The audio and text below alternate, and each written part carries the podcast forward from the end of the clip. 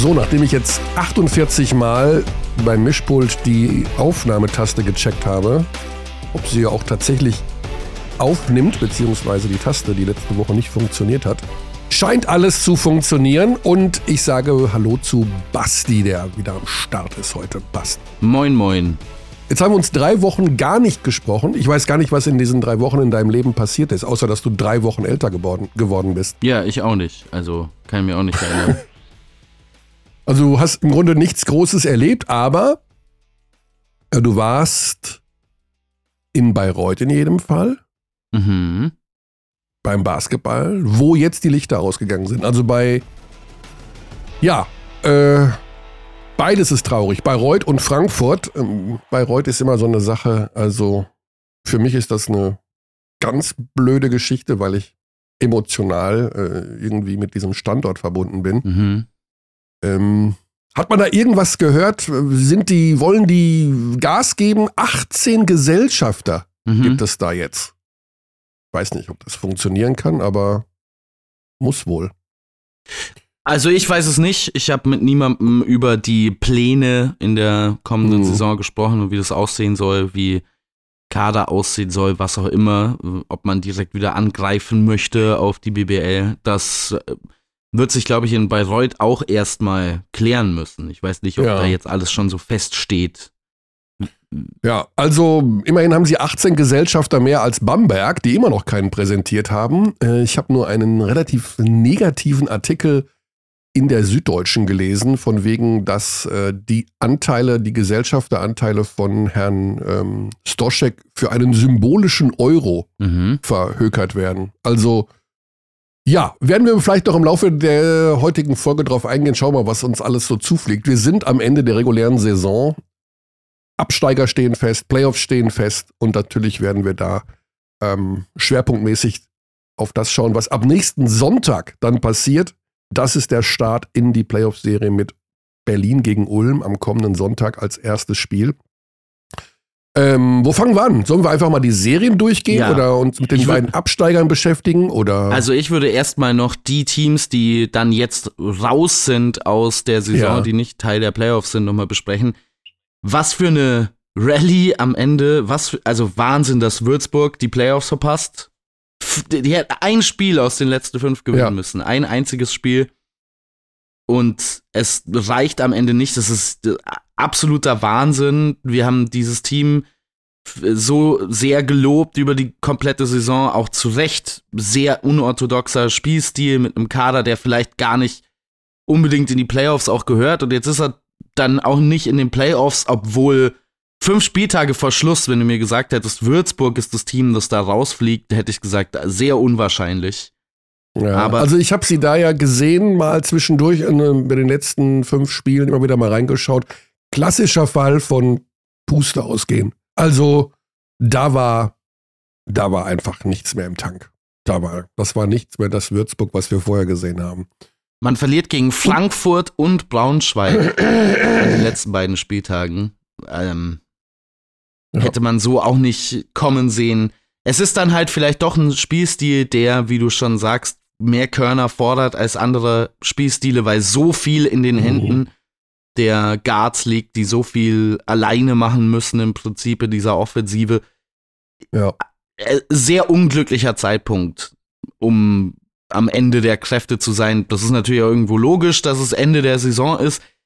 Ich hätte nicht damit gerechnet, dass Würzburg keins dieser letzten fünf Spiele für sich entscheiden kann. Ja. Ja, da, dafür gab es dann gestern so ein richtiges Endspiel um den achten Playoff-Platz. Habe ich natürlich komplett reingezogen. Heidelberg gegen Chemnitz. Ähm, Mitte drittes Viertel dachte ich, okay, das wird Heidelberg ziehen. Und dann hat es doch Chemnitz gemacht. Ähm, also natürlich großen Respekt an die Heidelberger für den Schlussspurt in der regulären Saison. Herzlichen Glückwunsch auch an Birdie, an unseren Experten, der dieses Team mit zusammengestellt hat. Was für ein toller Sportdirektor dieser Kerl doch ist. Ähm, wir machen uns immer so ein bisschen, also wir frotzeln natürlich wahnsinnig viel rum, aber da muss ich echt mal sagen, äh, das sage ich jetzt, wo er nicht neben mir sitzt, äh, was der Kerl da an Zeit investiert und an Arbeit, das ist Wahnsinn. Mhm. Das ist ein 24-7-Job. Ähm, plus den, neben den Sachen, die er noch am Tag 8 macht in, dieser, in der Woche. Also Respekt ähm, für diese Saison und war knapp, muss ich sagen. Also ja, zwei, drei Dreier mehr getroffen und es hätte funktioniert, aber Chemnitz hat das nochmal so eben hingebogen. Ähm, auch da muss ich sagen, also Jonas Richter, ich habe jetzt nach, so hieß es jetzt von vor Ort, dass er doch in Chemnitz bleiben könnte. Mhm. Oh. Würde mich freuen für Chemnitz, aber insgesamt wundern, weil ich habe, wir haben ihn ja schon quasi zu Alba Berlin weggelobt.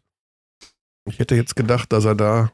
Aber gut, wir werden sehen. Über Personalpolitik äh, ist es einfach noch zu früh, drüber zu reden.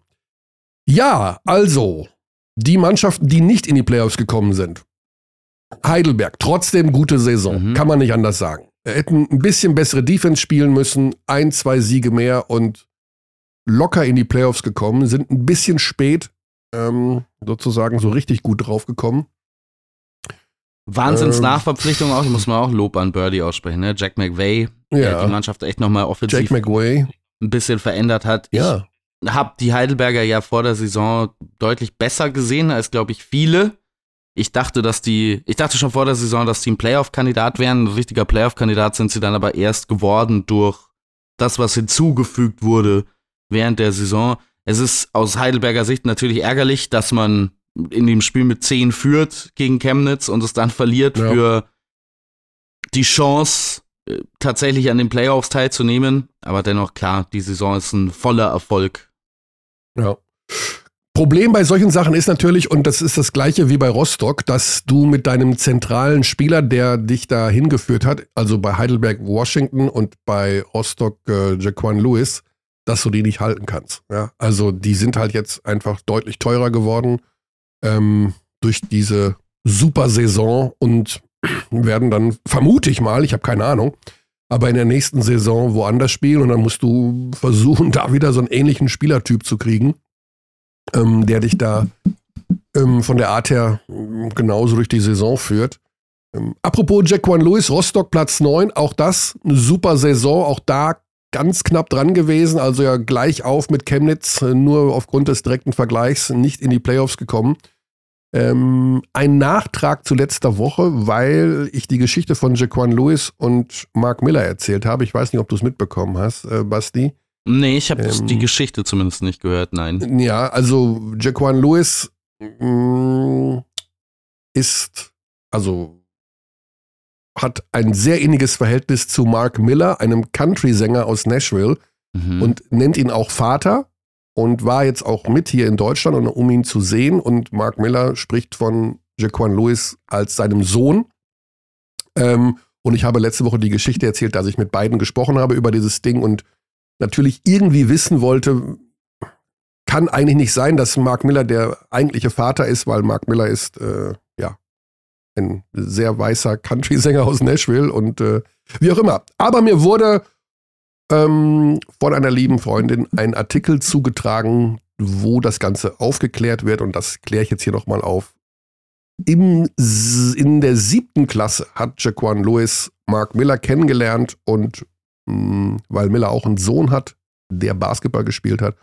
Und da hat sich das entwickelt über die Jahre. Also die sind äh, wie Vater und Sohn füreinander, miteinander und ähm, Familie einfach geworden.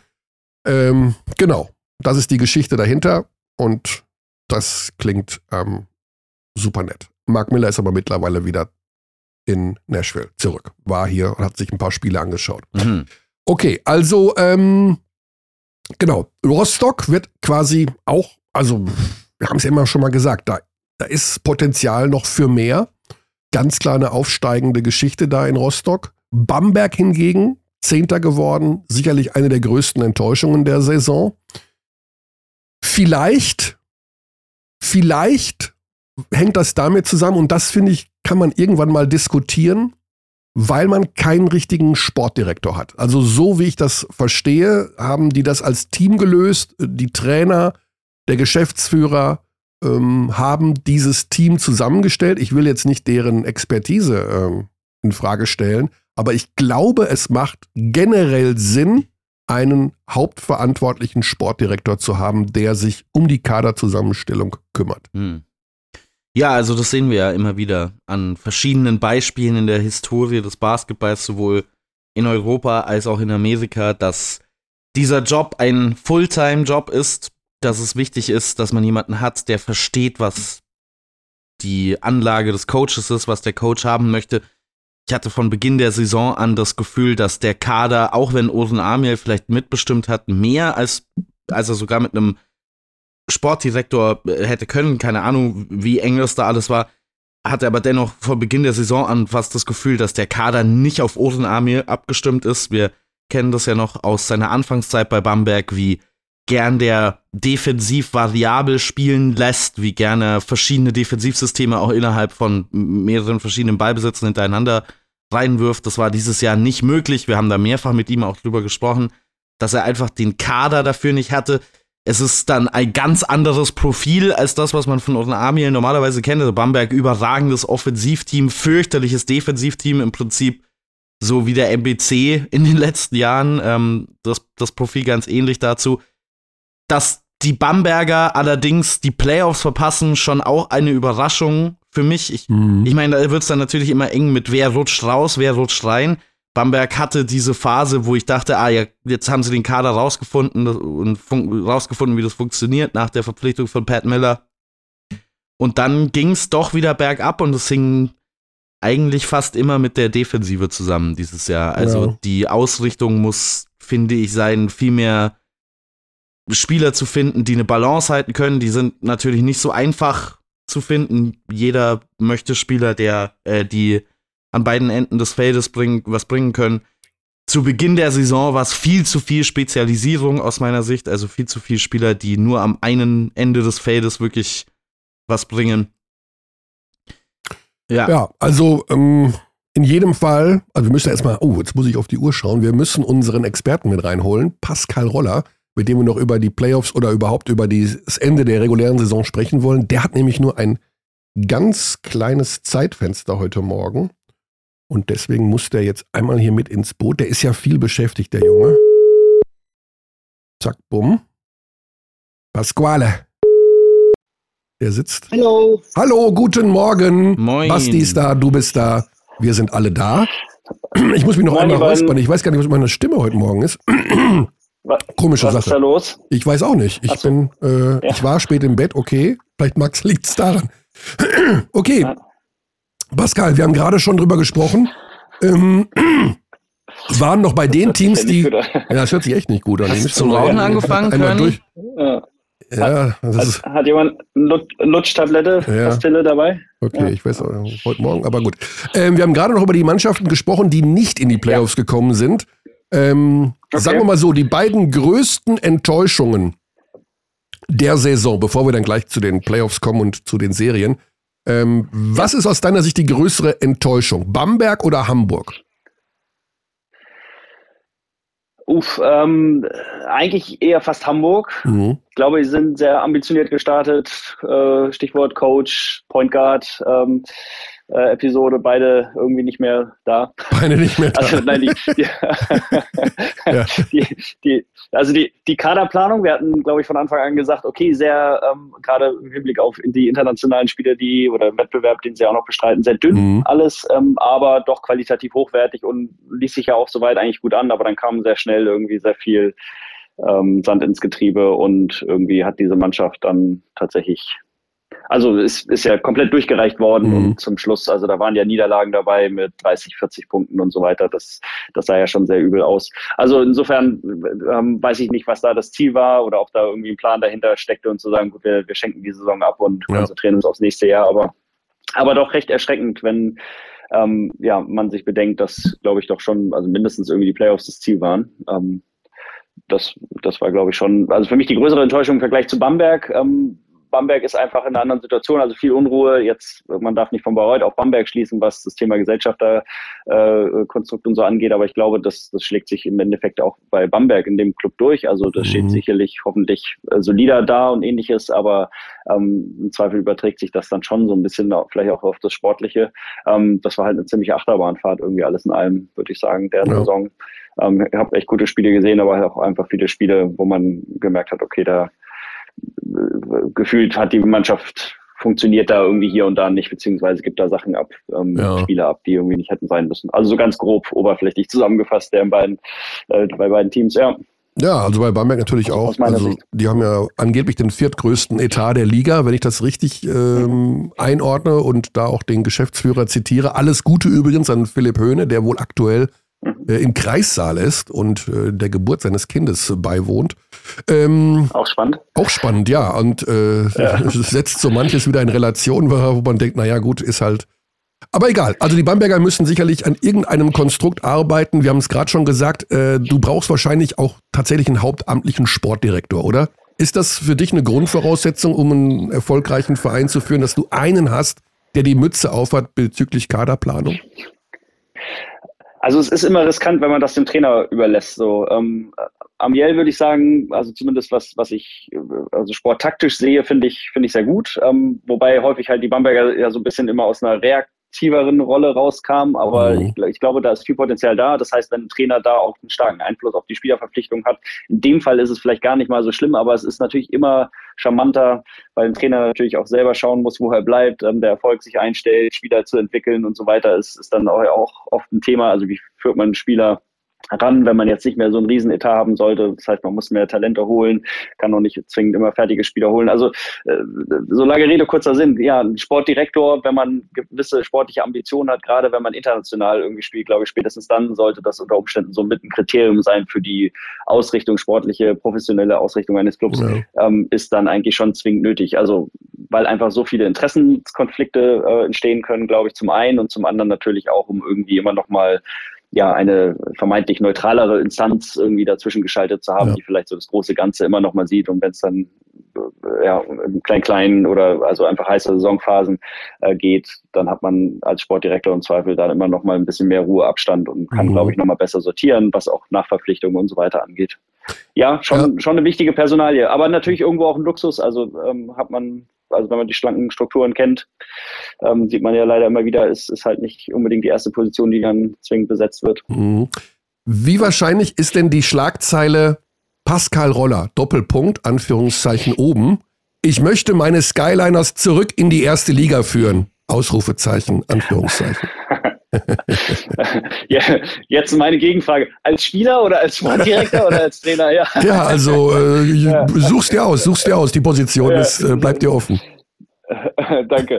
ähm, also, nein, das, hat, hat, war schon sehr bitter zu sehen. Ähm, oder ja, also es läuft ja darauf mit hoher Wahrscheinlichkeit hinaus, dass, das tatsächlich in die A ähm, den Weg beschreiten muss. Ähm, das tut mir natürlich sehr weh ähm, zu sehen. Äh, aber wie, wie groß die Wahrscheinlichkeit aufgrund dessen dann wird, dass ich nach Frankfurt ziehe, wahrscheinlich nicht so hoch. Tatsächlich mhm. ähm, hat, hat sich mein Fokus ja einfach ein bisschen geschiftet, so sehr ich dem Basketball noch verbunden bin und ähm, ähm, ja, also einfach so nah ich da auch noch bleiben will, aber ich bin schon sehr in Hamburg verankert aufgrund meiner Kids, die hier einfach sehr ja, gut ja, äh, verankert sind. Also da, das ist immer so der, der momentane Hemmschuh. Aber ich muss gestehen, also ähm, ich, ich helfe gerne, wo ich kann, wenn ich ja. dann auch äh, gefragt werde und so. Ja. Vielleicht bei der Kaderzusammenstellung. Also Basti, korrigier mich, aber wir haben die letzten beiden Jahre jeweils zu Saisonbeginn gesagt, au, ob das reicht, ob das reicht. Mhm. Ne? Also wir wussten, wir, also wenn Basti und ich es schon zu Saisonbeginn wissen, ähm, dass da irgendwie der Kader doof ist, äh, vielleicht kann da ja nochmal so ein externer Blick von dir drauf helfen in diesem Sommer. Das war halt so ein, ja. ich habe ich hab, hab halt das Gefühl, dass es so eine Abwärtsspirale mit sich hatte. Der große Fehler war die Kaderzusammenstellung vor Beginn der letzten Saison, wo man sich schon fragen konnte, was genau die Absicht war und man, mhm. glaube ich, keine richtig gute Antwort darauf bekommt. Und dann dieses Jahr mit dem, den Zusatzkosten für die Wildcard war es ja ein bisschen klar, dass der mhm. Kader finanziell abspecken muss im Vergleich. Und dann bist du eben schon auf dem Weg nach unten, was das angeht. Man hat ein paar gute man hat ein paar Juwelen gefunden, finde ich, an Stellen, wo man sie jetzt nicht unbedingt vermuten konnte. Also die Entwicklung von Joshua Obiese dieser Saison ist fantastisch. Gut zu sehen, dass er diesen ja. Schritt nach vorne gegangen hat, aber insgesamt war es halt dann einfach deutlich zu wenig. Ja. Ja. Also ich glaube, die Herausforderung, also du ihr sprecht das an, im Endeffekt das Budget wird sicherlich das erste sein, was auch an Gunnar Wöcke dann erwähnt wird, wenn er gefragt wird, ja, warum holt ihr nicht irgendwie von vornherein andere, bessere Spieler? Ähm, das lässt sich dann im Zweifel ja noch ausgleichen mit, naja, aber es ist ja immerhin, also es ist Deutschland, es ist erste Liga, es ist durchaus ein attraktives zumindest von der Infrastruktur äh, grundsätzlich attraktives Umfeld in Frankfurt, also gute Trainingsbedingungen und so weiter. Ähm, aber ich glaube einfach, dass andere Clubs da auch sehr stark aufgeholt haben, also äh, Stichwort Trainingszentren Ulm und so weiter und nicht nur aufgeholt, sondern halt eben auch an so Clubs wie Frankfurt vorbeigezogen sind. Und das ist etwas, was man vielleicht dann auch versäumt hat, äh, in den letzten Jahren weiter auszubauen. Ähm, wäre so ein bisschen aber auch nur eine Sicht von außen und dadurch verliert man im Zweifel oder gewinnt nicht unbedingt an Attraktivität, was den Standort angeht, im Vergleich zu anderen Clubs, die halt da eben auch äh, aufgeholt haben. Und das macht es, glaube ich, sehr schwierig für Frankfurt eben auch Spieler dann zu locken. Ähm, aktuell. Und, und vielleicht ist dieser Schritt einmal runter, einmal auch finanziell ein bisschen konsolidieren, gar nicht mal so verkehrt, mhm. dass es dann halt wieder wieder nach oben geht. Ja. ja, ja, wir werden sehen werden. Also es wird keine Wildcard geben diese Saison. Das prognostiziere ich jetzt einfach mal. Die Frankfurt haben, glaube ich, sich schon, also ist es ist so, sie, sie könnten tatsächlich eine beantragen. Wir sind ja einem Irrglauben ja. aufgesessen, dass äh, wenn du letztes Jahr eine gehabt hast, dass du dieses Jahr keine bekommen kannst. Aber äh, da momentan sieben Pro A-Teams äh, die Lizenzgeschichten eingereicht haben für die kommende Saison, wird es in jedem Fall zwei Aufsteiger geben. Ähm, da sind ja. gerade die Playoffs in der Pro A und ähm, da wird dann bald auch die Entscheidung fallen, wer sich da sportlich qualifizieren wird. Also zwei Absteiger, ja. Frankfurt und Bayreuth. Ähm, genau, jetzt äh, hecheln wir einmal kurz durch die Serien. Jetzt geht's ja eigentlich los, ja. die Saison. Erster gegen Achter. Bonn gegen Chemnitz. Okay, ja. also die Bonner haben gerade mal zwei Spiele verloren in der regulären Saison. Sie haben international fast alles gewonnen, obwohl ja. sich immer wieder auch wichtige Spieler verletzt haben. Isalo Trainer des Jahres geworden, TJ Shorts MVP geworden. Also gibt es noch einen größeren Favoriten in unseren Serien, die wir dieses Jahr haben, als Bonn gegen Chemnitz? Kann, können die Niners irgendwas ausrichten? Was ist, was ist euer Take da? Ja, also ähm, Bonn, es ist schon schwer sich vorzustellen, wie man Bonn schlagen soll, aktuell über eine Serie, weil wenn du eins der, eine der vielen Löcher stopfst, dass die Bonn aufreißt, dann geht halt ein anderes auf. Es gibt keinen wirklich guten Weg, TJ Shorts zu verteidigen. Chemnitz hat theoretisch das Personal, um verschiedene Defensivstile zu spielen gegen dieses Bonner Pick and Roll, gegen die Actions, mit denen Bonn sehr oft in die eigene Offense einsteigt. Man hat zu Beginn der Saison, beziehungsweise auch in der Mitte der Saison, sehr viel Blitzing gesehen, beziehungsweise mit Kevin Jebo auch im, im Drop verteidigt, also sehr, sehr tief. Dann hat Rodrigo Pastore eine Zeit lang versucht mit dem Big, der nach oben kommt. Und dann äh, der Erfolg dieser Schlusssaisonphase war eigentlich wieder so back to the roots, also mehr Switching. In der Chemnitzer Defensive haben wir auch in dem Spiel gegen Heidelberg gesehen, dass Jonas Richter vor allen Dingen einen hervorragenden Job gemacht hat gegen Eric Washington, den man dann auch immer wieder gedoppelt hat. Und ich glaube, ganz ähnlich wie der Gameplan jetzt gegen Heidelberg aussah, wird der Gameplan auch gegen die Telekom Baskets Bonn aussehen müssen für die Chemnitzer. Allerdings hat Bonn aus meiner Sicht sehr, sehr viel mehr Waffen, um mhm. das auszunutzen, was dadurch dann eben entsteht. TJ Shorts ist aus meiner Sicht ein sehr viel besserer Spielmacher aus Situationen, wo er gedoppelt wird, ist besser darin zu lesen, was die Defensive ihm gibt, als Eric Washington. Und auch die Spieler abseits von TJ Shorts sind einfach so gut darin zu lesen, was die Defensive hergibt. Die Bonner sind in allen Kategorien absolut voll dominant. Beste Offensive, beste Defensive der Liga. Seit Februar ist das Defensivrating von Bonn bei 96,4, also fünf Punkte besser als der Zweitplatzierte in der Kategorie, als Alba Berlin. Das ist absolut absurd. Die Mannschaft ist über Saisonverlauf nur noch besser geworden. Ich sehe nicht viel Möglichkeiten für Chemnitz. Ich glaube, eine wäre das Tempo so hoch wie möglich mhm. zu machen, Bonn so ein bisschen ins Chaos zu zwingen. Ist, die sind eine gute Transition Defense, aber ich glaube, die Chemnitzer müssen gegen eine sich in Bewegung findende Bonner Defense spielen. Aus dem Halbfeld sehe ich kaum Möglichkeiten für Chemnitz äh, zu scoren. Die Frage ist allerdings, wie man gegen ein Team, das so stark reboundet, überhaupt viel Tempo reinbringen soll in ja. ähm, die Offense. Eine Sache ist ja auch noch, ähm, ähm, Pascal, die Bonner spielen ja, ja. am Freitag ähm, ihr Basketball, äh, ihre Champions League Final vor in Malaga. Ja. Das heißt, die spielen in Malaga gegen Malaga ja, im Halbfinale. Ja. Und äh, wenn sie das gewinnen, wäre am Sonntag das Finale. Das heißt also drei Tage vor dem Start, also die Bonner starten erst am Mittwoch, dem 17. Mai, in die Playoffs gegen Chemnitz. Ähm, ja. Und hätten am Sonntag noch in Malaga das vielleicht Finale, vielleicht gewinnen sie die Champions League. Ja? Was ja. macht das dann? Also bist du dann, dann hast du ein totales Monster-Highlight, fährst nach Hause und dann geht das Highlight der BBL los. Du musst komplett wach und fit sein, um gegen Chemnitz. Kann das ein Nachteil sein, wenn du jetzt die Champions League da runterballerst und die Playoffs beginnen in der BBL? Also vielleicht insofern, ähm, also ich, ich bin erstmal bei Basti, dass also von der Papierform her und, und also das, was die beiden Teams ja auch im, im Saisonvergleich irgendwie äh, gezeigt haben, also das spricht ganz klar für Bonn. Ähm, wenn man jetzt ähm, also genau diese Konstellation ja hat, ähm, von der Vorbereitungszeit her geht das natürlich ein Stück weit äh, den Bonnern ab, also verloren, wenn sie mhm. jetzt, und das werden sie natürlich tun, sich auf, auf die Champions League konzentrieren. Also das äh, ist etwas, was Chemnitz natürlich bestmöglich versuchen muss, irgendwie auszunutzen, dass sie da den Fokus jetzt ganz klar schon eben auf den Gegner legen können, also wirklich in Einzelstudien schon sich vertiefen können und so weiter. Ähm, die Frage ist nur, ist das dann wirklich, ähm, führt das dazu, dass das ein großer Vorteil wird, weil einfach, ähm, ähm wie Basti es gerade ausgeführt hat, es doch ganz viele Punkte gibt, die einfach für Bonn sprechen. Und es ist jetzt auch nicht so, dass Bonn aufgrund der Belastung, die sie sowieso die Saison schon hatten, ja. ähm, dass man davon ausgehen muss und von der Tiefe des Kaders, dass das sie irgendwie dem Sinne aus der Bahn schmeißt. Was natürlich sein kann, ist, ist dieses emotionale, psychische, mentale, wie auch immer, ähm, je nachdem, wie das Top 4 läuft. Also ein äh, Ausscheiden im Halbfinale würde ich fast dann sogar noch als positiver verbuchen, also auf die mentale mhm. Situation mhm. bezogen, dass man sagt, naja gut, Haken dran, so, ähm, dann voller Fokus auf die, auf, auf die äh, Playoffs und irgendwie, wir haben noch ein paar Tage in Anführungszeichen gewonnen dazwischen und, ähm, und der Fokus geht weiter. Also die Mannschaft wird heiß genug sein, das, was sie gezeigt hat, bisher auch weiter fortzuführen. Ähm, so eine bittere Niederlage im, im Finale mit, mit Buzzerbeater letzte Sekunde oder so, ich glaube, das kann reinhauen und das kann tatsächlich noch so ein bisschen nachhängen, also mhm. da den Fokus ähm, dann umzuschiften und so. Also da sehe ich, wie gesagt, so ein bisschen in der Vorbereitung vielleicht den einen oder anderen ähm, Mehrwert, den, den Chemnitz natürlich hat jetzt, weil, weil sie sich ganz klarer jetzt schon fokussieren können auf, das ist der Gegner und ja. wir gehen halt in alles rein.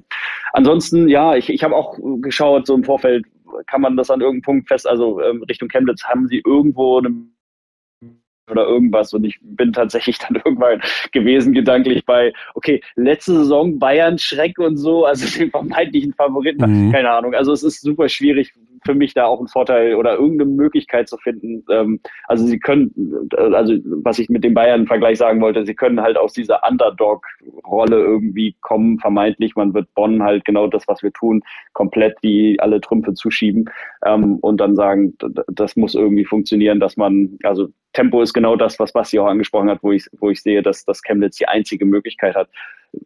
Also ich will gar nicht mal sagen, gefühlt ja. in beide Richtungen, aber also irgendwie, wenn sie, wenn sie daher eines, eines Spieltempos werden sollten, aber ich, ich wüsste nicht wie. Also das ist halt echt die Herausforderung. Also das, ja. es geht los, ja. Das Re Rezept hat Chemnitz ja schon mal vorgelegt beim Heimspiel gegen die Bonner. Das haben sie ganz knapp verloren durch eine überragende ja. Schlussphase für TJ genau, Shorts. Da war es ja. im, ja. da war es im Prinzip, also zum einen muss man darauf hoffen, aus Chemnitzer Sicht, dass die, dass die Schützen treffen. Ich glaube, die X-Faktoren in der Serie sind so Schinskas und Filipovic, wenn die eine gute Serie erwischen, wenn die beide on sind, ihre Würfe treffen, dann kann man diese Spiele eng gestalten, vielleicht eins klauen, äh, vielleicht sogar zwei klauen. Ich glaube nicht, dass Chemnitz die Serie gewinnen wird. Und äh, also das beste Rezept gegen die Bonner, wenn es überhaupt ein gutes gibt, ist ihnen den Wurf von außen zu lassen. Also zu versuchen, den ähm, Ball aus den Händen von TJ Shorts zu bekommen und keine Drives zuzulassen, keine Abschlüsse in Korbnähe zuzulassen oder eben auch nicht zuzulassen, dass TJ Shorts die abrollenden Bigs trifft, weil dann bist du tot. Äh, gerade Chemnitz hat aus meiner Sicht am in, in Korbnähe gar nichts, was sie antworten können gegen die Bonner, wenn der Ball da runterkommt. in dem Spiel zum Beispiel waren es dann 5 von 24 von der Dreierlinie für die Telekom Basketball, natürlich auch weit unterdurchschnittlich für das, was die normalerweise werfen, aber sind kein überragendes Shooting-Team. Ich glaube, darauf muss sich Chemnitz so ein bisschen verlassen und um die Hilfe des Basketballgottes äh, auch beten, dass dann eben die Würfe von außen nicht fallen. Aber ich sehe nicht, wie das über eine Serie reichen soll gegen Bonn. Ja. Berlin gegen Ulm, Zweiter gegen Siebter. Damit geht es im Übrigen los am kommenden Sonntag. Das ist der Auftakt in die Playoffs. Ähm, ja, also die Ulmer, ich sag mal so, die hatten ja eine sehr gute zweite Saisonhälfte und sie haben mit echt mit Pech ähm, ihr Viertelfinale im Eurocup verloren. Da hatte ich dann danach das Gefühl, das hat mit der Mannschaft schon was gemacht. Also Tommy Kleppeis hat äh, uns auch gestanden, dass er selber da in so ein kleines Loch gefallen ist, weil er sich mitverantwortlich für die Niederlage gemacht hat, aufgrund von Foulproblemen. Ähm, da, hat, da haben die dran geknapst und geknabbert. Sind jetzt irgendwie da noch über die Ziellinie reingerutscht und ähm, hätten meines Erachtens schon die Chance, den Berlinern irgendwie weh zu tun. Ich weiß nur nicht, ob die mental da die Frische haben. Ja, also es ist, wir haben das ja auch mehrfach in dem Podcast oder ich habe das in dem Podcast so formuliert. Für mich ist Ulm und Oldenburg sind die beiden Konkurrenten darum, wer das viertbeste Team aktuell in mhm. der Liga ist. Die beiden Teams sehe ich relativ auf Augenhöhe vielleicht mit leichten Vorteilen für die Ulmer, auch wenn diese Saison-Schlussphase jetzt eine merkwürdige war. Insgesamt ist das Team aber deutlich besser als der siebte Platz, auf dem man jetzt steht. Man ist Vierter in Defense, Sechster in Offense über die Saison seit Februar in beiden Kategorien sogar leicht äh, verbessert noch.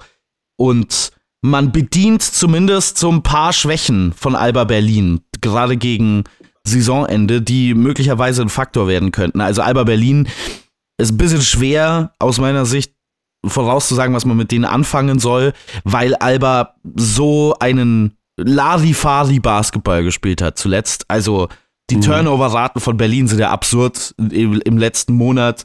Ähm, generell über die Saison die zweitschlechteste Mannschaft, was Turnover-Rate angeht, seit Februar fast 20 Prozent ihrer Ballbesitze, die in Turnovern enden. Da war ganz viel nicht mehr 100% konzentrierter Basketball dabei. Ich glaube, das wird sich deutlich verbessern mit Blick auf die Playoffs, es muss sich deutlich verbessern, weil Ulm ist eine Mannschaft, die sehr, sehr gut darin ist, Druck auf den Ball auszuüben, sehr, sehr gut darin, äh, gerade diese Passing Lanes zu spielen, einfache Pässe wegzunehmen, auch mal komplexere Pässe wegzunehmen und die gleichzeitig auch sehr gut darin sind, in Korbnähe zu verteidigen. Bruno Caboclo ähm, in der Mitte ist ein sehr, sehr guter Rim Protector für die BBL, übrigens besserer Defensiv Defensive Player of the Year Kandidat für mich als Celo Mavukbe, aber da gab es mehrere. Ja, Habe ich auch überhaupt nicht verstanden, aber ja, also mal wegen der, äh, gut, weil eine Nachverpflichtung ist. Ne? Sehr, sehr, sehr, sehr gute Saison von Celo Mavukbe, aber es, ich hatte, glaube ich, fünf oder sechs Spieler vor ihm, die da, da auf, den, äh, auf der mhm. Kandidatenliste oben waren, egal.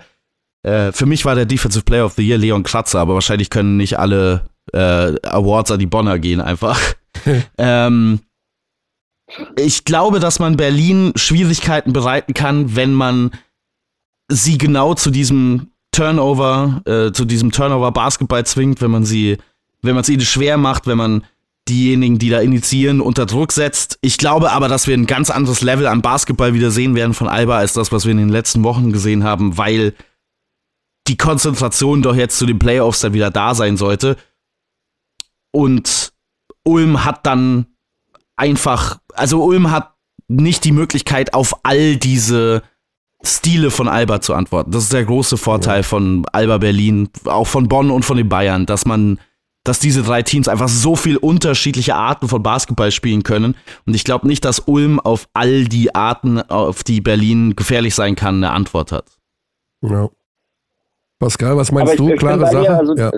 dass ich auch, ja, dass ich auch bei Berlin tatsächlich auch so ein bisschen das Gefühl habe, die haben also die, die Frage ist, wie ist deren Fokus aktuell? Ähm, also die, die haben gespielt, ja, sie waren irgendwie da, aber sie haben ähm, nicht überzeugt, also mich zumindest nicht. Ähm, es war für mich nicht klar ersichtlich, dass das Team irgendwie ein klares Ziel hat. Und entweder, ähm, also bin ich bei dir, Basti, dass du sagst, entweder sie schaffen es, diesen, diesen Schalter umzulegen, also sind souverän genug und da spricht natürlich auch vieles dafür. Es ist halt einfach eine sehr also individuell äh, auf Spielerseite erfahrene Mannschaft. Ähm, sie müssen es aber nichtsdestotrotz dann auch als Mannschaft wieder umsetzen. Das, auch das ist halt ein Gesicht von, von Alba Berlin, die halt schnell dann zwar irgendwie einzelne Spieler wieder einen Schritt nach vorne machen, Lo dann nochmal 25 raus aus Smith irgendwie 30 macht oder wie auch immer, das ist alles möglich.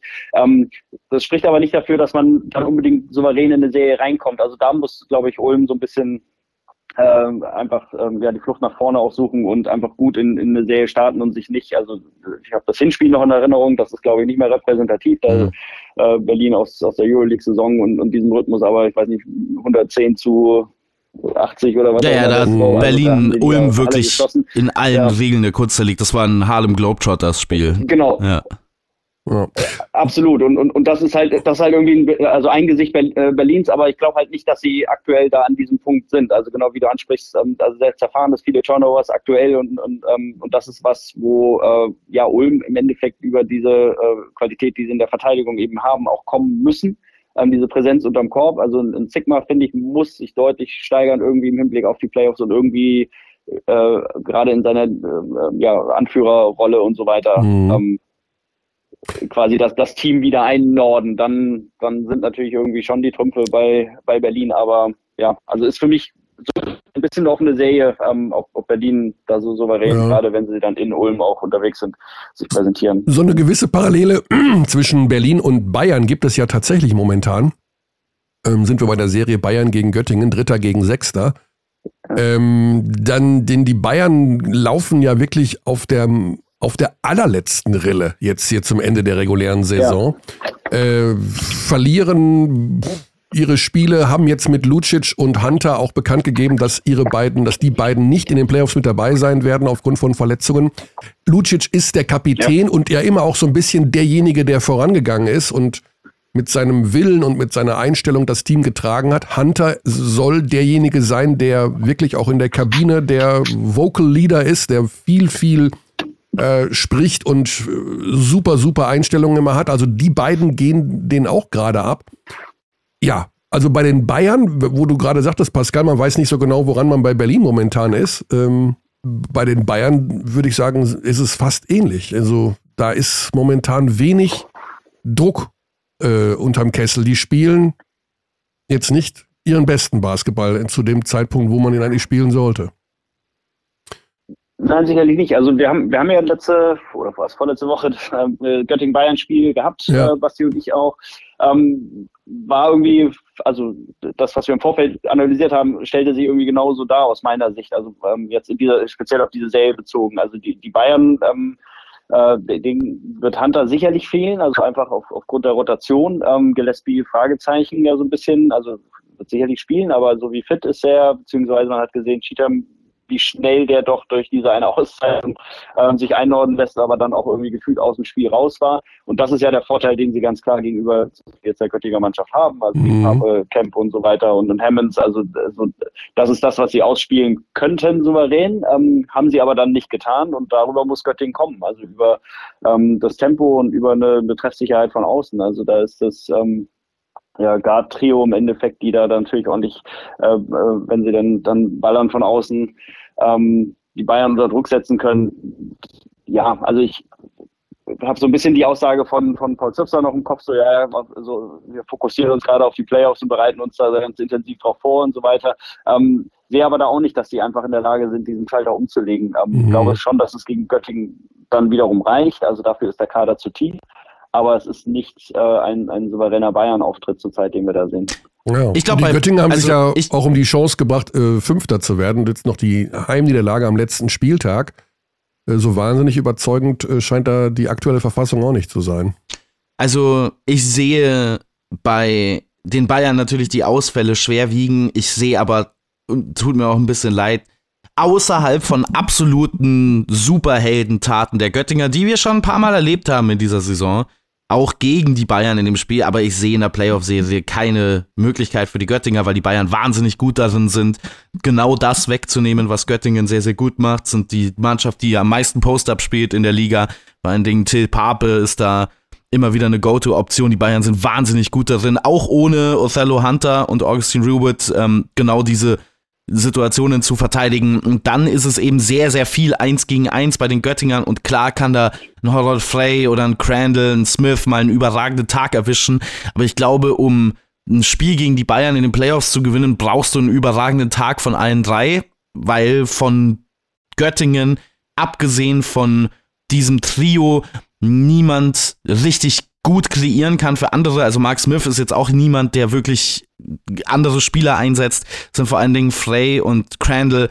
Gino Crandall haben sie ja gar nicht in äh, Griff bekommen in äh, diesem Heimspiel, das sie jetzt verloren, äh, in dem Auswärtsspiel, das die Bayern verloren haben äh, gegen die Göttinger am gegen Saisonende. Das war aber auch nicht die echte Rotation mit den die Münchner spielen werden. Und ich sehe einfach die Defensive bei Göttingen viel zu schwach. Ich glaube, wenn Bayern einfach nur konstant innen attackiert, sind die langen, mhm. die Bigs bei Göttingen viel zu anfällig, um Bayern äh, zu stoppen. Und auf der anderen Seite traue ich der Bayern-Defense sehr wohl zu, Göttingen dauerhaft zu stoppen. Ist eine super Geschichte, dass die BG endlich wieder in den Playoffs ist. Ich glaube aber, dass wir ein anderes Gesicht sehen werden. Ich glaube auch, dass wir bei Alba ein anderes Gesicht sehen werden, nur fürs Protokoll, als jetzt zuletzt in der regulären Saison und sehe hier noch sehr viel ja. deutlicher die Bayern als klaren Favorit Okay, fürs hm. Protokoll aufgenommen. Dazu noch zwei Mannschaften, die da gegeneinander spielen, die beide in der kommenden Saison wohl einen neuen Trainer haben werden. Äh, was man hört, äh, also Pablo Lasso, das ist fix, der kommt zu den Bayern. Ähm, und in Göttingen hört man, dass Ruhl Mors zu Ludwigsburg wechselt und dann wäre in Göttingen eine Trainerstelle frei. Mhm. Und welcher Trainer wird wohl wieder nach Deutschland zurückkommen, der eine lange Tradition in Göttingen hat? Mhm. John Patrick. Aber das ist natürlich auch nur eine Vermutung von mir und keinerlei auch nicht das kleinste Argument, was ich von außen gehört habe, äh, unterstützt dieses Gefühl. Ich habe nur einfach gedacht, okay, Göttingen braucht einen neuen Trainer und John Patrick will nach Deutschland. Ich dachte erst, du würdest äh, wieder Pascal Roller ins Spiel bringen jetzt für die Rolle. Ah. Ja, ich dachte auch. Hast du einen Trainerschein, ja, Pascal? Ganz nee. dachte ich, okay, nee, ich habe nicht mal einen Trainerschein. okay. Äh, Führerschein habe ich. Einen Führerschein hast du. Zweifel nicht, ja. Ah, ah. Nee, also ich, ich also als, hättest du Bock auf Trainer? Nee. Du hättest ja längst einen Trainerschein gemacht, ne? Ja, ich, ach, ich hab, am Anfang habe ich mal kurz drüber nachgedacht, ob ich, mhm. also man, man kann, glaube ich, direkt als, weiß nicht, was einqualifiziert, ich glaube, Nationalspieler oder Bundesligaspieler, so auf einer B-Trainer-Ebene kann man rein. Es gibt so einen Sonderlehrgang. Ah, ähm, okay. Ähm, das ist so eine Intensivschulung. Also ich glaube, man, man darf sich den C-Trainerschein sparen, aber. Ich glaube, man muss fünfmal ja, den Pascal Roller Award gewonnen haben, dann kriegt man automatisch den ja. Trainer A-Schein. ja. äh, ja, wir müssen äh, Pasquale auch gleich entlassen. Deswegen schnell. Oldenburg gegen Ludwigsburg. Ähm, ja, Oldenburg hat diese Saison dreimal gegen Ludwigsburg gespielt und alle drei Spiele gewonnen. Ludwigsburg gefällt mir in den letzten Wochen, um ehrlich zu sein, überhaupt gar nicht. Äh, ich habe ja viel von der Mannschaft gehalten in der ersten Saisonhälfte und äh, Prentice Hub hier zum MVP-Kandidaten hochgejazzt. Dabei übersehen, dass die Saison doch ein bisschen länger dauert als nur vier Monate. Ähm, und Oldenburg, ja, also Josh King hat gesagt, für ihn ist Dwayne Russell der beste Spieler der Liga und sie haben bisher noch nicht ein einziges Mal gegen Oldenburg gewonnen. Demnach ist das eine Serie, die Vierter gegen Fünfter klingt immer knapp, könnte aber deutlich für Oldenburg ausgehen. Ja, also ich sehe Oldenburg auch deutlich besser, auch weil Oldenburg mhm. vom Profil her eine Mannschaft ist, die Ludwigsburg so gar nicht liegt. Ludwigsburg eine äh, Mannschaft, die sehr, sehr, sehr, sehr viele Abschlüsse von außen nimmt, die, also beides wahnsinnig schlechte Shooting-Teams, das muss man sagen. Also Oldenburg und Ludwigsburg mhm. sind, sind ganz, ganz schwach von außen. Ludwigsburg aber noch deutlich abhängiger von dem Wurf. Also gerade wenn man dieses äh, Duo hat, dann sieht, wie viele Dreier die nehmen pro Spiel. Das ist ähm, Wahnsinn. Und ich glaube, die Möglichkeit, die Ludwigsburg hat in dieser Serie, ist, dass sie nach innen kommen müssen. Sie müssen attackieren. Oldenburg hat keine richtig gute Rim Protection, sind, was Punkte im Zweierbereich äh, angeht, 14. in der Liga. Also tun sich immer wieder schwer mit Teams, die viel attackieren, die den Drive suchen zum Korb. Aber Ludwigsburg ist nun mal keine Mannschaft, die das ähm, in besonders hoher Effizienz tut. Man ist, was die Freiwurfversuche angeht, zehnter Free Throw Attempt Rate. Man ähm, nimmt eben diese ganz, ganz vielen Würfe von außen und ich glaube, dass es da eine Anpassung im Offensivprofil geben muss, wenn man Oldenburg schlagen will. Man hat ja das Duell schon gehabt, ne, im BBL-Pokal, mhm. im, im, Final Four in Oldenburg. Es war ein wahnsinnig enges Spiel mit äh, hoher Pace und das müssen die Ludwigsburger auch so beibehalten. Die müssen irgendeinen Weg erzwingen, das Tempo wahnsinnig hoch zu halten. Ich glaube, sobald es ein Halbfeldspiel wird, wo die Geschwindigkeit ein bisschen gedrosselt wird, haben sie keine Chance gegen Oldenburg. Wenn Ludwigsburg das ins Chaos zwingen kann, dann gibt es eine Möglichkeit für die MHP-Wiesen. Ja. Pascal, was meinst ja, du? Also wir, wir, haben damals, wir haben, ja, wir haben damals ja gesagt, ähm, also vor dem Pokal erinnere ich mich auch noch an, also Ludwigsburg kann an einem guten Tag, wenn sie, äh, wenn dann und, und hab völlig äh, frei drehen quasi in der drei Punktelinie, dann Oldenburg mal unter Druck setzen, dann haben sie tatsächlich ja ein sehr, gerade dann äh, im Top 4 starkes Spiel von jeder Set Punktlinie gehabt und es hat trotzdem nicht gereicht. Also insofern ähm, würde ich auch grundsätzlich sagen, es ist ähm, also die, die Trümpfe liegen bei Oldenburg aus meiner Sicht, gerade mit dem Heimvorteil, gerade mit Dwayne Russell, der einfach nicht zu stoppen äh, und auch nicht zu kontrollieren sein wird für die für die Ludwigsburger, glaube ich. Also da kann man Sachen wegnehmen, aber dann ist er trotzdem in der Lage, auch, auch zu kreieren und ähnliches, aber wird, wird auch scoren. Äh, davon bin ich überzeugt.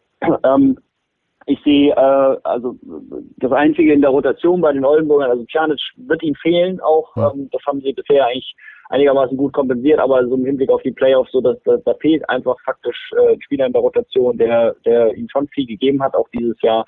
Ähm, muss ich zeigen, ob sich das irgendwie recht ähm, äh, an, an irgendeinem Zeitpunkt auf Ludwigsburg da aber direkt einen Vorteil jetzt in dieser Konstellation, in dieser Serie hat, ähm, wage ich ein Stück weit zu bezweifeln. Also ja. Also da bin ich, bin ich auch bei dir, Kearney, dass Ludwigsburg in den letzten Wochen mich auch nicht mehr wirklich überzeugt hat. Also da waren Wasserbieder dabei und ähnliches, aber eigentlich ja. keine konstant gute alles klar, dann werden wir dich entlassen, Pascal, mit der allerletzten Einschätzung. Dankeschön. Wer wird deutscher Meister?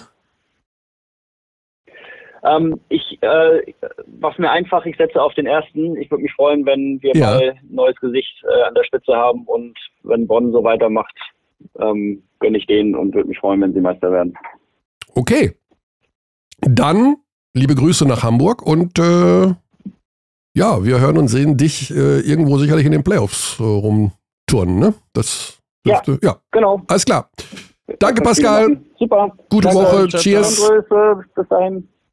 So, das war Pascal Roller. Ich weiß gar nicht, wer den Pascal Roller Award dieses Jahr bekommen wird. Das wird ja von den Fans gewählt, wenn ich mich da recht entsinne. Ricky Paulding war es letztes Jahr. Da bin ich auch nicht vertraut. Ich weiß nur, dass Per Günther ihn um die 27 Mal gewonnen hat. Ja.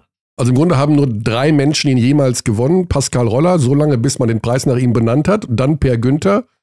Den Preis konnte man nicht mehr nach ihm benennen, weil er ja schon Pascal Roller heißt. Und jetzt letztes Jahr Ricky Paulding. Ah, nee, ich glaube, Kyle Heinz hat den auch mal bekommen irgendwann. Hm. Aber dieses Jahr The Most Likeable Player, also der sympathischste Spieler. Wen hätten wir denn da? Wer, wer, wer ist denn da ein Anwärter? Ich weiß nicht, ob der, ich weiß nicht, ob der Award schon raus ist, ne? Also es kann sein, dass. Nee, ich, also ich, nee, nee, der ist noch nicht raus. Also ich würde mich jetzt sehr wundern. Ich äh, würde, also wer so, also wer wirklich wahnsinnig nett ist, ist Tommy Kleppheiß. Ja. Dem würde ich die Stimme geben. Ja. Also meine Stimme kriegt der Kleppheiß, obwohl ich habe gar keine Stimme abgegeben. Sind ja die Fans. Und also du bist ja kein Fan, Fan ja. ich bin, um Himmels Willen, ich bin ja auch Fan. Aber ich bin Fan von Phoenix Hagen. Die haben gestern verloren gegen Fechter. 0-2. Hm. Es wird, mm, ich hatte so gehofft auf das Heimspiel. Aber Fechter für 2-0 und ich glaube, Fechter ist für mich Nummer 1 Anwärter auf den Aufstieg hm. in die Easy Credit BBL. Okay, ähm, wer wird denn jetzt Meister, Basti? Die Telekom Baskets Bonn. Ah. Okay. Ich, irgendwie, also mich würde das auch super freuen, mal was anderes, ne? Aber irgendwie, weil es so, weil immer nur alle von Berlin oder Bayern reden, äh, fällt es fast schwer zu sagen, es wird Bonn. Aber die Bayern haben mich jetzt tatsächlich nicht überzeugt. Ich weiß auch nicht, ob da so ein bisschen, ist das so, wenn man als Team hört, ja, der Trainer ist vielleicht schon mit den Gedanken woanders, weil Trinkieri ja eben nicht bei den Bayern bleibt oder Ich weiß es nicht. Also irgendwie ja gut, also, wirkt das, das als die Luft die, da so ein bisschen raus. Das kann ich ja. dir auch nicht beantworten. Ich habe ja noch nie Bundesliga Basketball gespielt. Ich habe keine Ahnung, ob das was macht mit den Spielern, dass der Trainer weg ja. ist. Diese, diese lame Duck Sachen gibt es natürlich schon aus äh, oder kennt man natürlich aus der Sportvergangenheit schon häufig. Ist im Basketball aus meiner Sicht ein bisschen anders gelagert weil gerade im europäischen Kontext ja viele von diesen Saisons sowieso so Einjahresprojekte sind. Ne? Also wie lang wird denn der Kader mhm. überhaupt so zusammen sein? Weiß jetzt nicht, ob das einen Cassius Winston groß interessiert, ob da der Trainer sich verändert zur nächsten nächste Saison. Auch wenn die natürlich ein Verhältnis haben, ein besonderes, äh, Cassius Winston mhm. und Andrea Tricchieri. Aber du guckst ja sehr viel kurzfristiger. Es ist ja nicht so wie mit einem Nikola Jokic in Denver, wo man weiß, ah, die nächsten zehn Jahre wird der Weg mit dem bestritten oder Janis Antetokounmpo, jetzt wo der Trainer rausgeworfen wurde, bei Mike Budenholzer. Sondern es ist ja mhm. alles sehr viel kurzfristiger angelegt und ich glaube nicht, dass das für so einen Playoff-Run äh, unbedingt viel verändert, dass feststeht, dass der Coach äh, gehen wird. Ja. Ja, also wir müssen dann vielleicht nochmal einen anrufen, der, der sich damit auskennt. Also wir rufen jetzt, wir machen einen Überraschungsanruf. Äh, jetzt ist ja bei manchen Spielern Pause, die Saisonende. Und bevor die alle, wir rufen jetzt bei Boggy an, Boggy Radosavljevic von den äh, Merlins. Also wie gesagt, der weiß nicht, dass ich anrufe. Aber mit denen kann man immer anrufen und ich weiß, so schlau habe ich mich gemacht, dass. Was ist denn das? Ach ja, der hat ja diese Musik immer als. Äh,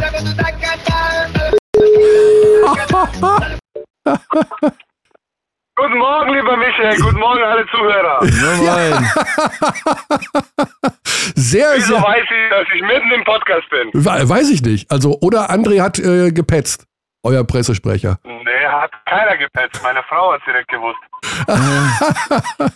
okay, also äh, ja, so ist es, Bogi. Tatsächlich bist du direkt drauf hier und äh, ich habe gesagt, den Bogi kann man immer anrufen. Erst recht, wo jetzt die Saison zu Ende ist.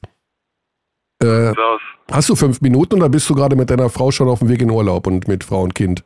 Nee, wir sind auf dem Weg zu einem Frühstück, aber ich ah, habe fünf Minuten. Fünf Minuten. Ja, wir haben gerade überlegt, also wir sind mit Pascal Roller gerade alle Playoff-Serien durchgegangen und von dir wollten wir wissen, wer, ja. wer, wer, kriegt denn in diesem Jahr den Pascal Roller Award? Wer ist denn der sympathischste Spieler der Liga? und haben wir dich mal angerufen. Okay.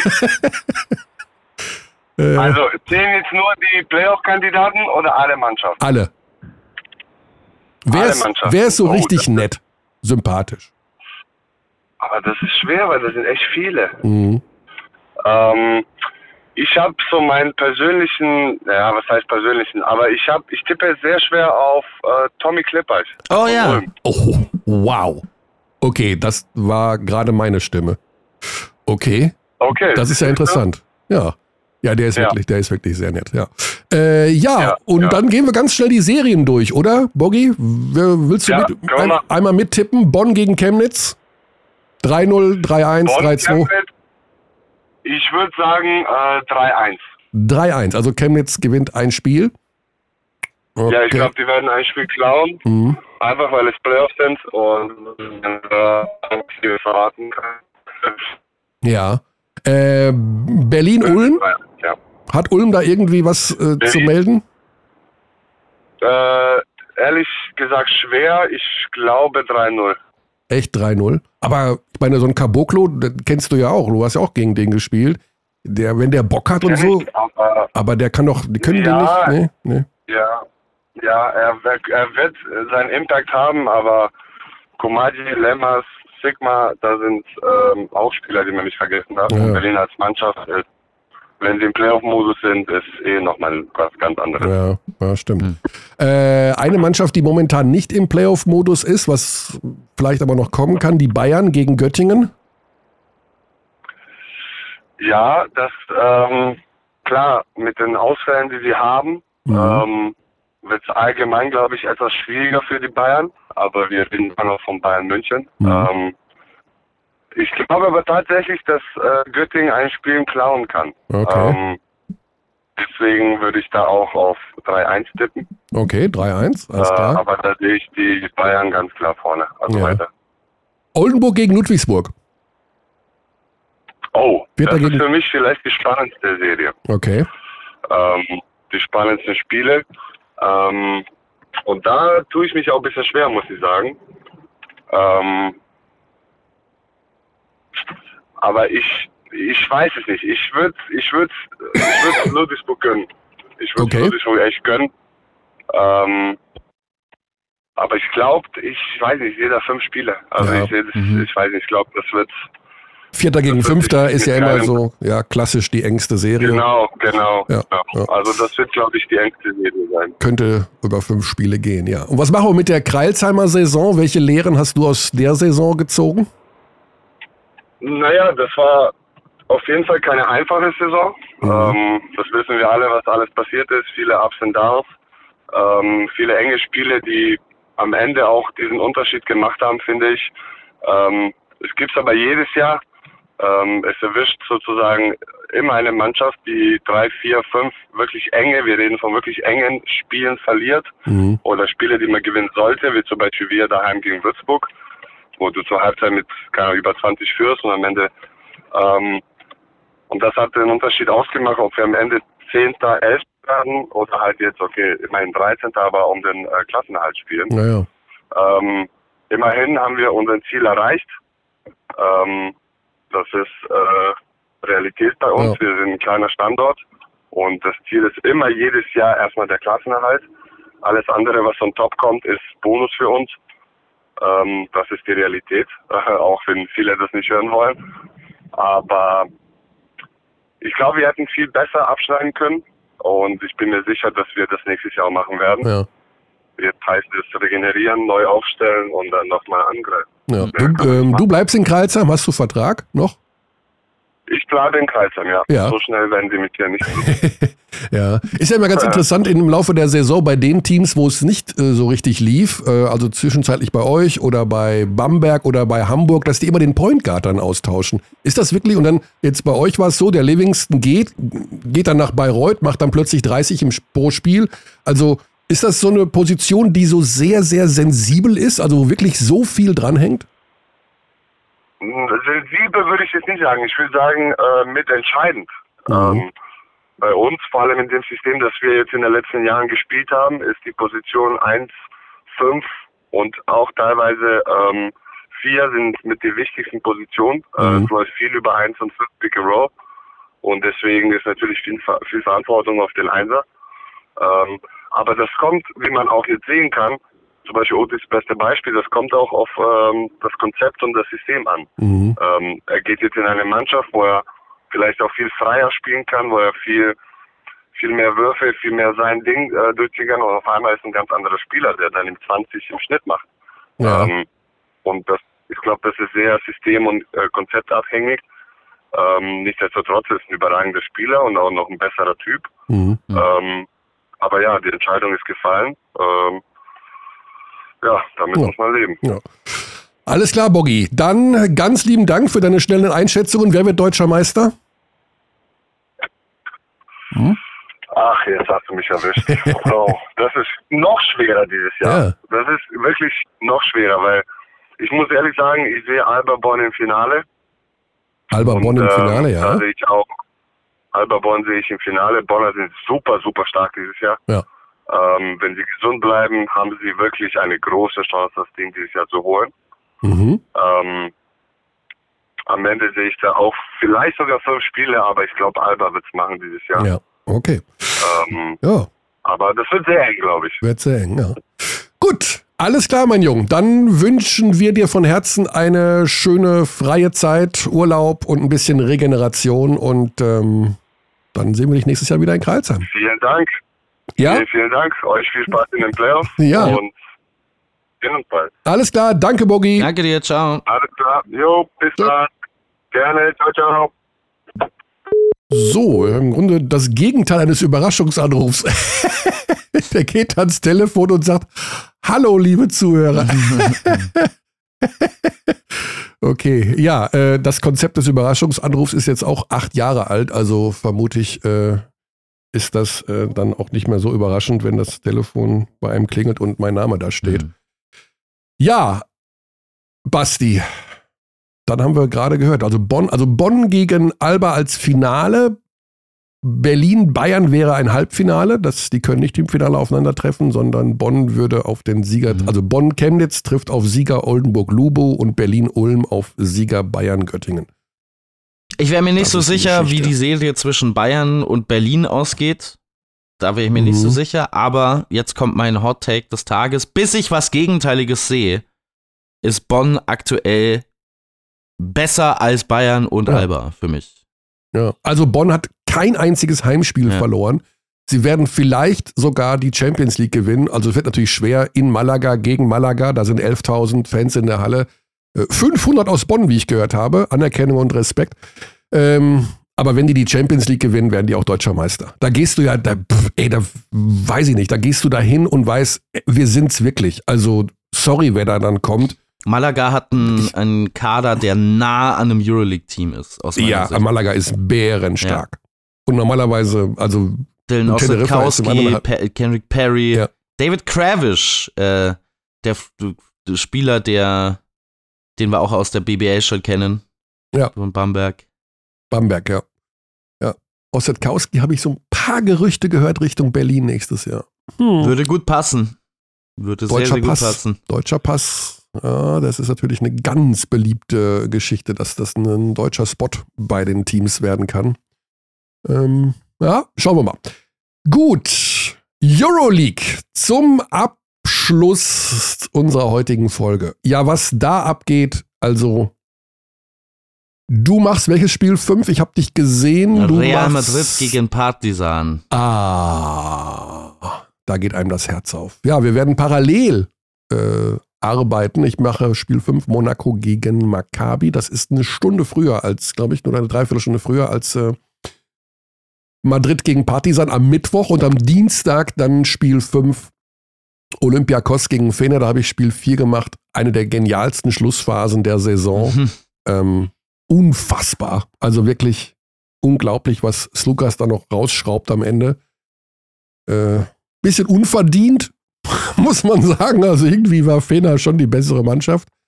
Aber Real gegen Partizan, also da musste ich auch, da habe ich ja Spiel 4 gemacht, ähm, da blieb mir auch tatsächlich die Stimme so ein bisschen im Hals stecken vor Tip-Off mit dieser Trauergeschichte äh, mhm. und den Rosen, die da aufs Spielfeld flogen. Da war es auch kurzzeitig um mich geschehen. Also, puh, was ist das für eine Serie? Wie viel Emotion da drin steckt. Ja. Und wie, un, wie ungerecht sie verläuft, denn ohne die Panther-Sperre hätte Partisan die Serie längst gezogen. Ja, verm vermutlich zumindest. Äh, es ist zumindest ja. Wir haben uns ja, also ich habe mich zumindest noch nicht geäußert. Gershon Diabusele gehört für mich. Also diese fünf Spiele Länger gesperrt. für Gershon Diabusele ja. sind Wahnsinn. Das ist so ja. dieses, Also der hätte dem Exum das Rückgrat brechen können übrigens. Das ist, das ist die NBA-Sierung der, dieses Strafenkatalogs. In der NBA wird ja auch niemand für irgendwas gesperrt, äh, länger als ein mhm. Spiel. Und also ich Hast du jetzt, hast du Jokic gesehen letzte Nacht? Ja, mit, Matt, mit Matt Ishbia, the greatest flop, der, der beste Flop eines Teambesitzers aller Zeiten. Mega, also äh, wer es noch nicht gesehen hat, äh, dritte Viertel, 2,46 auf der Uhr. Äh, Ball geht ins Aus und landet in den Händen des Teambesitzers der Phoenix Suns. Brandneue, das ist, das ist ein im Prinzip ja. fast erster öffentlicher Auftritt als neuer Besitzer. Und Jokic kommt angelaufen und will ihm den Ball aus der Hand reißen. Dann gibt es so ein kleines äh, ja, Handgemenge und Jokic gibt ihm so einen kleinen Ellbogen mit. Und der Teambesitzer äh, lässt sich so äh, leicht theatralisch in den Sitz zurück. Leicht theatralisch, wow. Das ist die größte Untertreibung, von der ich je gehört habe. Ah, herrlich. Ah, love it. Ja, love also. It. Also, ähm, ich weiß nicht, ob, ob Jokic da, also er wird nicht gesperrt werden, das kann ich mir nicht vorstellen. Es kann durchaus sein, dass, ähm, dass er suspendiert wird, ne? Also so Interaktion mit Na. Fans, er gilt ja als Fan. Ja, aber. Es wird, werden ähm, schon streng gehandhabt normalerweise. Ja, aber das kann ich mir nicht vorstellen. Also da, das, die werden nicht für Spiel 5 sperren, um Himmels Willen. Also, aber wie gesagt, Panthers zwei Spiele Sperre, muss ich ganz ehrlich sagen, zu viel. Wenn dann eins und Jul gar nicht, buh. Aber das haben wir schon hundertmal ja, durchgekaut. Ja. Durchgekaut, äh, das ist ja, äh, ja, das wird auf jeden Fall ein Spiel, Basti, auf das kannst du dich freuen. Also ich glaube, dass das, das, das wird richtig, richtig geil. Das glaube also. ich auch. Ich glaube, dass Partisan gewinnen wird. Ich glaube es nicht. Ich glaube, glaub, glaub, Panther macht 28. Sie haben natürlich Kevin Panther wieder. Real ist für mich immer noch die tiefere Mannschaft, ähm, die allerdings Aber aus jetzt, meiner Sicht. Ja, kein Gabi Deck. Ja, Gabi, Deck, Deck nicht genau. dabei. Innenbandriss im Übrigen, mhm. zwei Monate Pause. Das sei ja schon, also im ersten Moment hätte man ja auch noch eine schlimmere mhm. Verletzung vermuten können. Und Deck hat ihnen wirklich in vielen Situationen den Arsch gerettet. Ja. Jetzt haben sie nur noch Musa für ähnliche Plays in der Offensive. Also, das ist ein bisschen dünn. Und wenn Partisan die Nerven behält, ähm, mit Panther wieder zurück. Also, sie müssen halt sich irgendwas gegen diese Zone einfallen lassen. Also, da, damit kommen sie nicht ganz mhm. klar. Aber ähm, gut, du hast Jeko Obradovic, der wird sich schon was überlegen. Was ein bisschen komisch war, dass sie Smilagic so gar nicht benutzt haben in Spiel 4. Also der hat da irgendwie nur fünf Minuten gespielt. Ja, Smilagic ist leider, hat sich nie so entwickelt, wie man das wollte, als äh, jemand, der, man braucht halt gegen, äh, oder, oder man braucht aus meiner Sicht äh, sein Shooting natürlich sehr, sehr wertvoll gegen Real, mhm. aber man braucht ihn auch als Playmaker in der Serie und das kann er leider nicht. Das macht er nicht gut genug. Ja, ja, das stimmt. Ja, gegen die Zone vor allen Dingen. Ja, und man braucht ihn da in der Mitte als jemanden, der schnelle Entscheidungen findet. Und es ist mhm. schade, weil der ja aus, äh, als der in der G-League war und dann gedraftet wurde oder in diesem äh, äh vor, vor seiner NBA-Zeit, seiner kurzlebigen NBA-Zeit, hieß es ja, dass der dieses, oder war es ja so, äh, Nikola Jokic 2.0, es gab diese ganzen Highlight-Tapes von ihm mit irgendwelchen Behind-the-Back-Crazy-Pässen, die er irgendwie sieht. Und irgendwie ist das aus seinem Spiel komplett entschwunden. Und das bräuchte man jetzt dringend, aber das jetzt noch aufzurufen, ist wahrscheinlich schwierig. Ja. Ja, mh, mm, sehr, sehr, sehr, sehr interessant. Ich habe Partisan als äh, Euroleague-Champion getippt, deswegen glaube ich an Partisan. Ähm, und in den anderen Serien glaube ich an Monaco. Ja, lach nicht, lach nicht. Alle sagen nur Olympiakos, Olympiakos. Damit, äh, äh, siehst ja, werden fast, ja, wenn Lukas nicht gewesen wäre. Olympiakos äh, ist sorg besorgniserregend. Also Fenerbahce ist, ja. ist wirklich. Äh, also man sollte sich mit Fenerbahce nicht so schwer tun. Es, es, es tut mir echt leid. Fener ist das wesentlich schlechtere Basketballteam aus meiner Sicht. Ja, aber also 3,5 Sekunden entfernt gewesen von. Ja, genau. genau. Vom Final Four. Und bei Monaco gegen Maccabi, also tatsächlich lustig, die in Monaco lassen sie jetzt weniger Maccabi-Fans in die Halle für Spiel 5. Mhm. Äh, da gab es ja auch so ein paar Zwischenfälle. Mike James wurde da irgendwie äh, auch übelst beleidigt in äh, Tel Aviv und jetzt machen sie da so ein bisschen den Deckel drauf. Äh, da glaube ich ganz fest an Monaco in Spiel 5, um ehrlich zu sein. Also ich glaube, dass die jetzt da halbwegs drin sind. Das, dieser Blowout da in Spiel 4 hat meines Erachtens keine große Bedeutung. Ja, fast ärgerlich aus ähm, der Sicht von Kevin Durant, dass die jetzt die Serie ausgeglichen haben, weil ansonsten wäre ja wieder Chorzeit gewesen, wahrscheinlich für Monaco Playoff. für Monaco, ja. ja. Genau, ja. Ja, 2-2, sowohl bei Denver als auch ähm, bei Boston bei, Philly, ja. Bei Boston Philly, ja. Also überall geht's, gehen die Serien lang. Barcelona wird sich das alles von zu Hause anschauen und ähm, Kräfte sammeln für das Final Four. 19. und 21. Mai. Ähm, die Spiele live bei Magenta Sport mit äh, Benny Zander vor Ort als unser Vorort-Reporter, der sich in diese Wahnsinnsstimmung begibt, um dort alles einzufangen, was geht. Jo. Ja. Basti, was bleibt noch? Vielleicht halten wir es mit Jonathan Nunn. Der hat wieder ein Interview gegeben und am Ende dieses One Love. Äh, mhm. One Love. Mhm. ich mag das total gerne als Abbinder, wenn man sich verabschiedet. One Love. Mhm. One, One love. love. One Love, ja. Was haben wir noch auf der Matte? Haben wir noch irgendwas vergessen? Euroleague in dieser Woche. Dienstag und. Alles Mittwoch. schon besprochen. Ich müsste dringend auf Toilette. Also mir wäre es recht, wenn wir. Also dann haben wir noch. Wenn wir, Hawaii, wenn wir nach Hawaii gehen könnten. langsam. Wir gehen nach Hawaii, damit du auf die Toilette kannst. Und sind dann in der kommenden Woche wieder am Start mit einem genaueren Blick auf das Euroleague Final Four, was dann ja feststehen wird. BBL-mäßig werden wir nicht viel schlauer sein, weil nur Berlin-Ulm bis dahin einmal gespielt hat. Aber umso schöner ist die Vorfreude auf das, was da kommt. Basti, ich wünsche dir von Herzen eine richtig gute Woche. Ebenfalls. Und viel Erleichterung in den nächsten fünf Minuten. Bis dahin. Tschaußen. We treat people here with complete respect. This is Germany.